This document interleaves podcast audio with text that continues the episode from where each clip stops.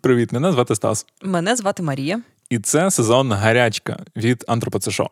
В цьому сезоні ми говоримо про дискурси зміни клімату, тобто про ідеї і уявлення навколо зміни клімату, а не про цю проблему як таку. І сьогодні ми поговоримо про медіа, про висвітлення кліматичної кризи в медіа в міжнародних і так само в українських. Насправді ця тема нас турбувала дуже давно. Я думаю, що до того, як ми почали робити цей подкаст, ми постійно скидували одне одному якісь статті, які нас дуже бісили, бо вони були написані некоректно і справляли хибне враження про зміну клімату. Особливо українськомовні. Так.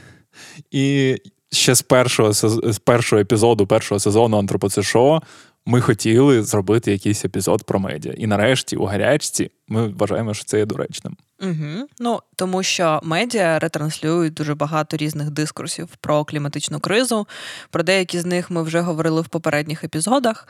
В цьому епізоді ми трішки будемо згадувати про тему, які ми говорили в попередніх, але це так само і про споживання інформації, і про критичне ставлення до цієї інформації, і взагалі що вона може з нами робити. Ця тема нам болить. Тому особливо тобі, бо ти працювала да, в медіа. Я працювала в медіа і з, і з медіа. медіа. Да, да, одночасно про це сказала. Да, я працювала і журналісткою, і працювала з медіа, і я дуже добре розумію цей весь процес створення контенту зсередини. Тому і сьогодні мене... у нас да. вибач, будь ласка, але сьогодні у нас є одна експертка і один лже-експерт. Міські божевільні. Міські божевільні. Називаємо так. Нещодавно я знайшла дуже прикольне дослідження, в якому чуваки писали про чотири основні дискурси, які розповсюджуються і в медіа, і взагалі в комунікації навколо кліматичної кризи. Ну і це саме.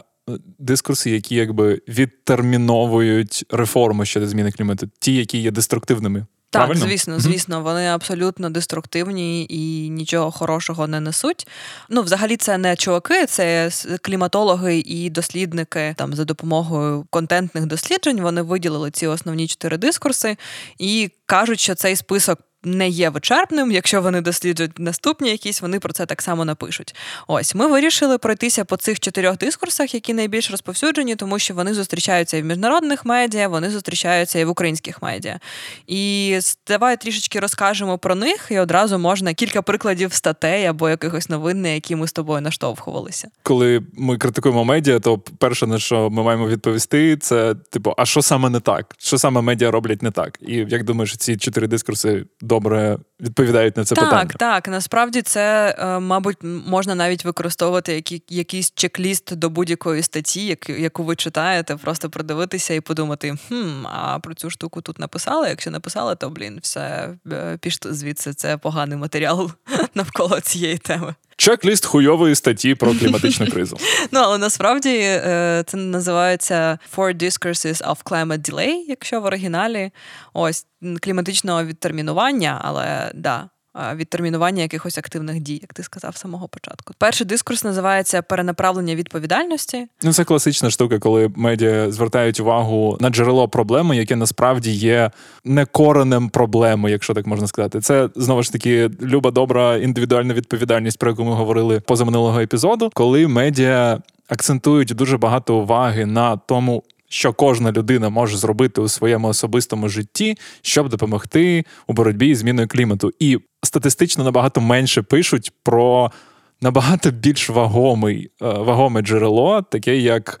Е, відсутність законодавства, е, відхід від карбонової економіки і так далі. і так далі. Тобто вони перенаправляють увагу на не настільки важливі речі. Ну і взагалі це е, просто питання про те, а хто відповідальний, тому що е, той самий ватебаутизм, що а що там з приводу того, що ти роблять, а що вони роблять, якісь е, ірландські фермери, які в яких е, якась засуха або поганий врожай, вони починають говорити, що та це винна наша держава. Держава така дивиться і каже: Та ні, це винний наш якийсь там завод, е, ірландський детек, не знаю. Ірландський детек каже блін, та ні, це ці селяни, наші сусіди, які там щось роблять. Ну і воно просто ця відповідальність вона постійно переадресовується комусь іншому, але реальних дій ніхто не робить. Ну, і, і, і, і медіа якби пишуть про кожну кожну заяву кожної сторони, а в, в цей час якби ігнорують той факт, що ключовою проблемою зміни клімату досі є карбонова економіка, яка полягає в тому, що ми викопуємо корисні купалини, спалюємо їх е, і трансформуємо для е, розвитку економіки. і таким чином випускаємо дуже багато парникових газів у атмосферу. І це, типу, in a nutshell, проблема, яка в нас є. І якщо ми будемо просто, типу, перенаправляти постійну відповідальність на якісь дуже маленькі, несуттєві нюанси, то ми не будемо фокусуватися на основних а, способах вирішення цієї кризи. Вірно, наступний дискурс називається Вірно, Стасе. Дякую. Пропоную тобі дуже. рухатись далі. Переходимо до пункту 2 в цьому документі. Так от, наступний дискурс називається Акцент на косметичних рішеннях або ще не існуючих. Угу. Ну, фактично, ми ось е, якби підійшли до цього вже зараз. Це коли нам пропонують інновації або кажуть, що там електрокари врятують нас від забруднення, від зміни клімату. Так робили де років 10-15 тому. Всі казали, що електрокари це ось наша відповідь. Да, але зараз є різні матеріали про того ж Ілона Маска. Пишуть, наприклад, що якісь нові технології, над якими він працює, або які він вже виробив, або взагалі забере нас на Марс. А, І, взагалі, ймовірно, це там допоможе може ще в тому і тому і зробити те і те. Звучить як якась надія на швидке і якісне вирішення проблеми, але насправді часто можуть говорити або писати навіть про технології, які досі в розробці. Тобто, чи будуть вони так працювати, чи не будуть, ми не знаємо. Але ну і що типу типова новина про те, що умовний Google або умовний Amazon працює над технологією, яка вирішить нам проблему там СО2 в атмосфері, умовно кажучи, таких статей такого типу доволі багато, і часто вони справляють враження, начебто, ми дуже близько до вирішення кліматичної кризи, коли насправді не існує уніфікованих законів, не існує глобального консенсусу на рівні держав щодо того, що ми маємо трансформувати наші економіки. Коли ми говоримо про якийсь консенсус загальний щодо кліматичної кризи, ми на жаль поки що маємо на увазі тільки науковий. Так. Це не на якомусь загальнопублічному рівні вирішено е, поки що. Буде, Принаймні на рівні дій. Да, буде, мабуть, вирішено через 100 років, коли ми вже всі помремо. Рухаємося далі.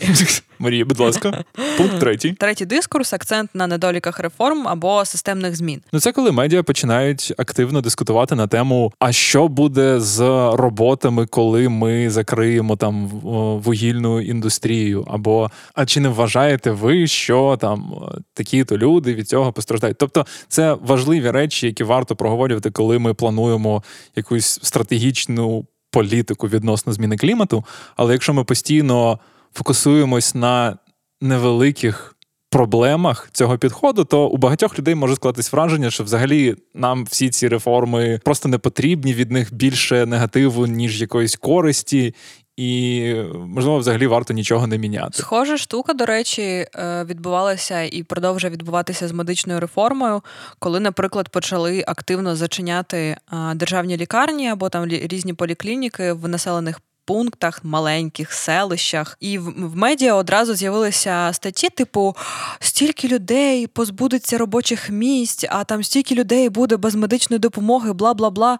Я пам'ятаю, як мені одна журналістка сказала, е, яка працювала якраз над темою медичної реформи, сказала, що а вони хоч раз перевіряли взагалі ці медичні заклади, які закриваються. Може, це якийсь сарай, який, яким взагалі ніхто вже не користується, але він тягне гроші, бюджетні гроші там на якесь своє існування. І там може не нещасних три лікарки або дві працюють, і вони насправді нічого не роблять, тому що воно все в такому критичному стані, воно там не потрібно. Просто Е, і так само, ну але в якійсь довгій перспективі медична реформа це добре для якогось нашого здоров'я всіх українців, да, і розбудови цієї системи.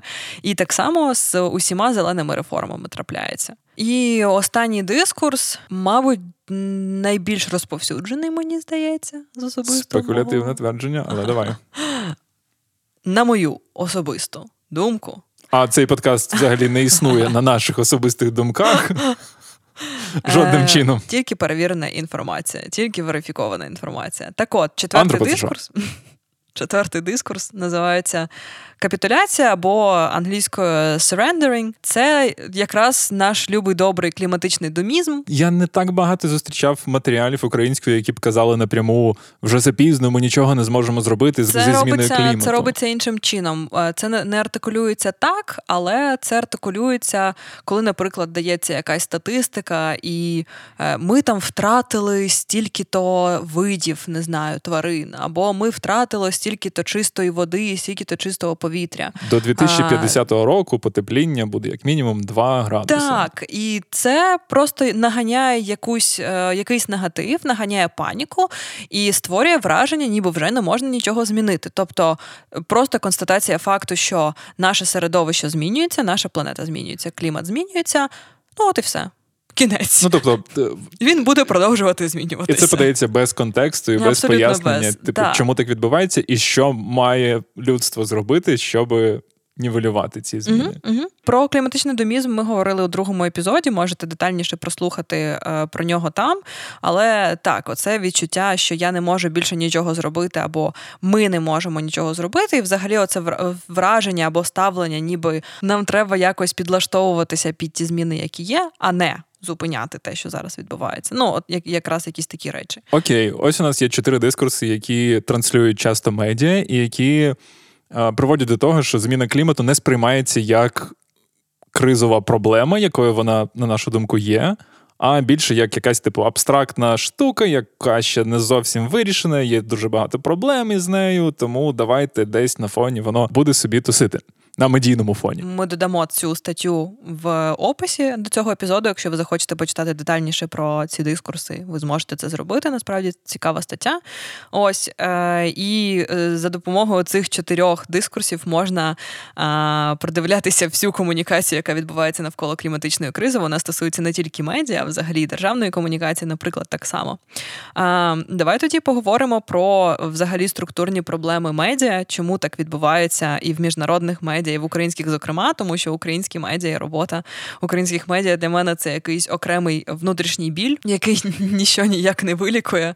Ось, бо я вважаю, що в Україні немає ну просто немає в Україні немає сталого сталого ринку медійного. В Україні дуже мало якісних медіа, яким я, наприклад, особисто довіряю. Я краще піду про всяк випадок, просто перевірю інформацію або у першоджерелі, або в якихось англомовних виданнях, яким я довіряю. Тепер варто відповісти на питання: а чому медіа таке роблять? Чому вони не можуть нормально комунікувати кліматичну кризу? І ну що це? В чому проблема? Журналісти не вміють робити свою роботу, чи в цьому? По-перше, з одного боку, часто буває так, що.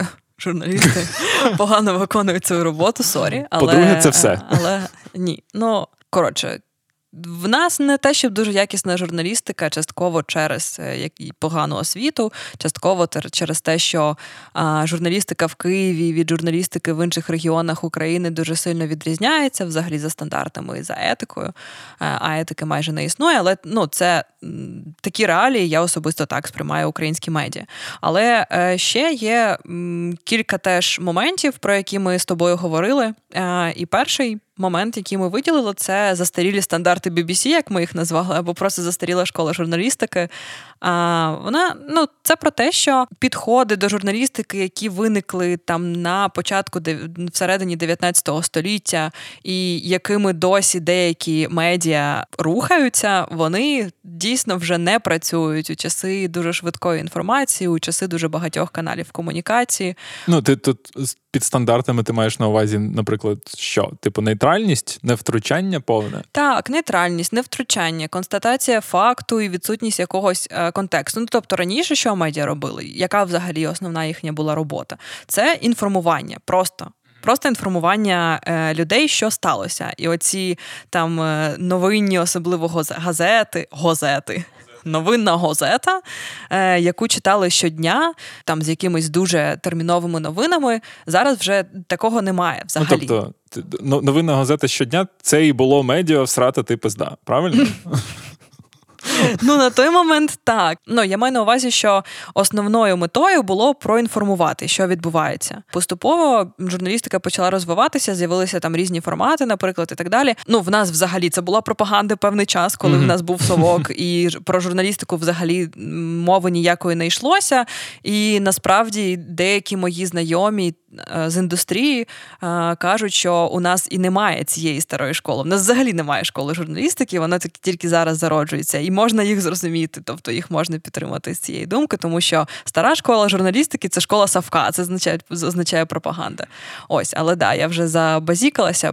Просто е, абсолютно інший застарілий підхід до інформування. В контексті зміни клімату ти маєш на увазі, що медіа пишуть про те, що зафіксовано потепління на там 0,5 градусів е, порівняно з попереднім. Десятиліттям, умовно кажучи, і що ось це нейтральна подача інформації, просто факту, вона не працює для цієї проблеми? Чи взагалі? Вона не працює і для цієї проблеми і взагалі просто інформування людей, що щось сталося, щось відбулося, але немає ні контексту, чому так сталося, на що це повпливало, що можна з цим зробити, що буде з цього виходити далі. Тобто, оці причинно-наслідкові зв'язки, про які мусить і має написати журналіст або журналістка, їх немає. Це ну абсолютно туп тупий приклад, як на мене, це ну він не про кліматичну кризу, але все одно це про Дональда Трампа, який написав в себе в Твіттері, що він не не визнає результати виборів, ну, які або відбулися взагалі, в 2020 році. Все, все, що завгодно, що писав Дональд Трамп протягом останніх чотирьох років. Да, і що роблять, е, що робить одне з доволі великих медіа українських НВ. Е, ви всі про нього знаєте, я впевнена. Вони просто беруть, перекладають цей твіт і кажуть, що Дональд Трамп не визнає результати е, виборів, які там відбулись тоді, тоді, тоді, тоді. Вони не дають контексту, чому він так говорить, що говорить Сенат, що говорять всі інші інституції в Америці, як до цього ставляться громада, як до цього ставляться, ну не знаю, всі. Ну, коротше кажучи, просто інститути, да. Про, просто контекст і якась більш поінформована, включена дискусія щодо того, чи правда це. Просто подача фактів, як таких, не дає розуміння проблеми. Да, і тут ми якраз переходимо до іншого моменту, що це також давати слово якимось авторитетним особистостям через те, що ця людина авторитетна, це президент США. Все, що він говорить, ми визнаємо як за правду. Ну я не думаю, що це прям визнається одразу як правда, але це одразу визнається як точка зору, яку варто рівноцінно якби висвітлити, так само, як і. Щось, що має підтвердження фактично під собою. І я думаю, що кліматична криза чи не найбільше постраждала від цієї звички медіа давати е, якби голос всім сторонам, бо в результаті цього створювались круглі столи, де були вчені представники 97% вчених, які казали вже більше десятиліття, що зміна клімату існує, і представник е, лобістів корпоративних з іншої сторони, який казав, що ні, взагалі-то не існує. І створювалось враження, що існує дискусія, коли насправді на рівні фактів дискусії не існувало і не існує вже давно. І в тебе, до речі, є непогана історія. Розкажи про цього економіста, чувака, який написав про ВВП. Це не економіст. А, окей. Да, нещодавно вийшла стаття чувака, який співпрацює з консервативними медіа, і є таким псевдонауковцем, бо він насправді дуже мало пише робіт наукових, де він казав, що потепління на 8 градусів дасть всього лише 10% втрати у ВВП глобальному. Кліматологи Твіттеру висміяли абсолютно цей результат, бо він не налазить на голову. І ми навіть думали написати про цей кейс в е, інстаграмі Антропоцешо. Але потім я почав перевіряти, а чи писали писали про це медіа, а чи взагалі вийшла ця дискусія за американський кліматологічний твіттер.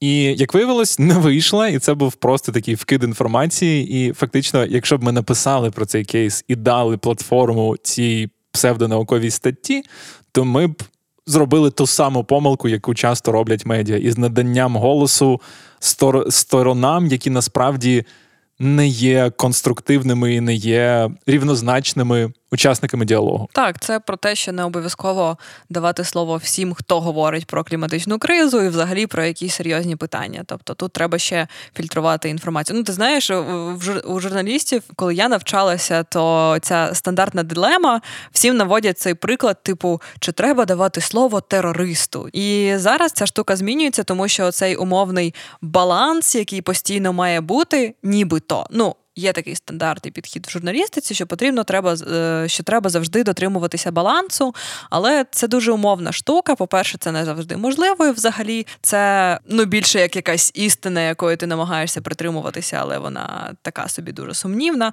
А по-друге, дивлячись про що йде мова, тому що з приводу кліматичної кризи я не бачу, які то треба дотримуватися баланс, тому що науковий консенсус є, є все. Ніякого балансу. Ну да, мені дуже подобається, як робить The Guardian вже декілька років. Вони просто, типу, без якоїсь паніки, але систематично комунікують про зміну клімату, постійно наводять контекст. Вони змінили навіть термінологію. Вони не кажуть зміна клімату. Вони частіше використовують слово climate crisis, тобто кліматична криза, що підхопили і ми. Спокійне визнання зміни клімату як величезної проблеми, про яку нам варто пам'ятати говорити через медіа, в тому числі. Мені здається, що це якийсь здоровий підхід до спокійне визнання і спокійне інформування без. Там якихось клікбейтних заголовків, типу через 100 років ми всі помремо, або зникнуть всі олені, або не знаю, через 100 років більше не буде курятини.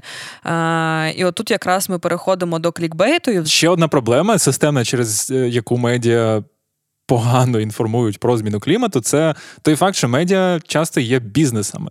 Вони е, налаштовані... Вони завжди є бізнесами. Ну, є там державні медіа, є mm, якісь медіа, які фінансуються змішаною системою. Але у більшості випадків медіа є бізнесами, які у digital епоху заробляють на кліках, на рекламі, кількості прочитаних матеріалів, mm-hmm. можна так сказати. Переглядів. Так.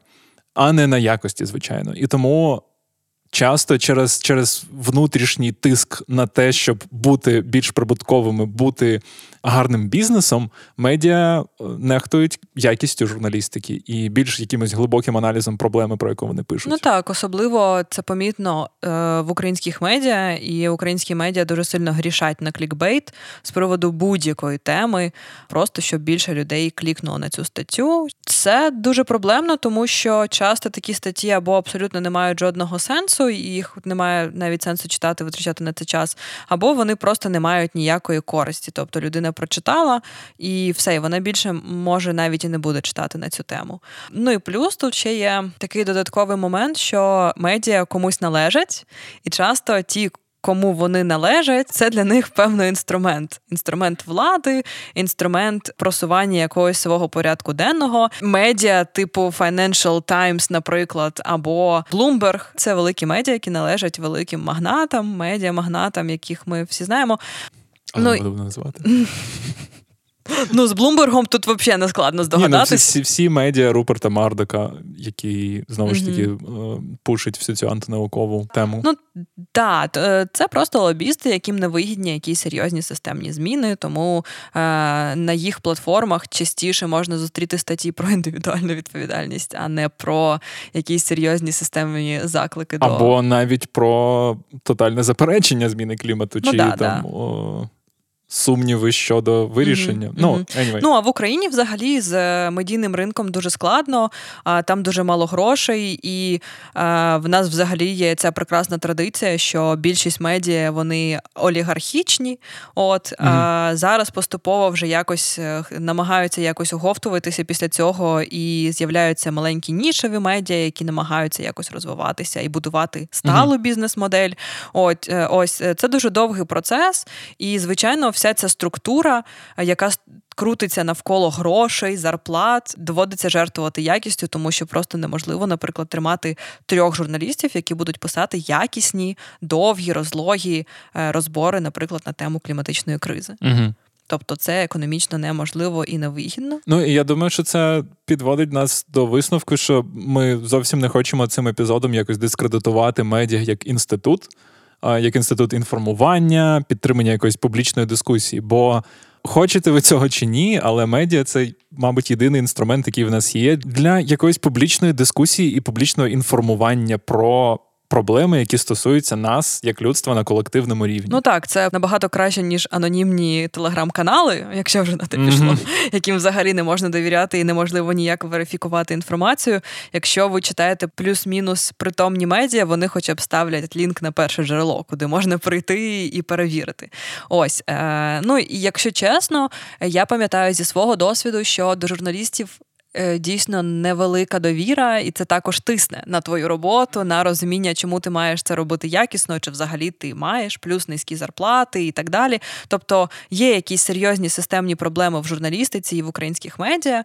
Ось це не означає, що потрібно абсолютно недовірливо ставитися до них. Краще підтримуйте ті медіа, яким ви довіряєте, щоб вони виходили на якийсь сталий розвиток і стале існування. Але кліматична криза є проблемою, яка має інформуватись якісно, бо лише таким чином ми можемо. Солідаризувати людей і привести до тиску на інститути влади і підвищення розуміння цієї проблеми взагалі людьми. І якогось типу консенсус щодо того, в якому напрямку нам всім потрібно рухатись колективно як е, суспільства для того, щоб врятувати себе. І медіа мають відігравати тут дуже ключову роль. І тому це цей епізод не про дискредитацію цих медіа, але про те, що ми маємо підвищувати якість якби очікувань від інформування щодо кліматичної кризи. Mm-hmm. Так, це двосторонній процес. Тому ставтеся критично до інформації, яку ви споживаєте, підтримуйте ті медіа і проекти, які вам подобаються, яким ви довіряєте. Підтримуйте Радіо Поділ. Я думаю, все. Окей, цей подкаст є частиною спільноти українськомовних подкастів Радіо Поділ. Підписуйтесь на нас у соціальних мережах, е, підписуйтесь на Радіо Поділ і на Антропоцешо. Ми є в інстаграмі. Будь ласка, тегайте нас у сторіс та своїх постах, а також залишайте нам коментарі і зірочки, якщо ви слухаєте нас на Apple Podcast. Нам дуже важливо, цінно і цікаво отримувати від вас фідбек. Таким чином ми можемо краще розуміти, в яку сторону нам далі рухатися і про що з вами говорити. Дякую, що слухаєте. Мене звати Стас. Мене звати Марія. Почуємось. Па-па! Радіо, радіо, потів, потів, потів, потів.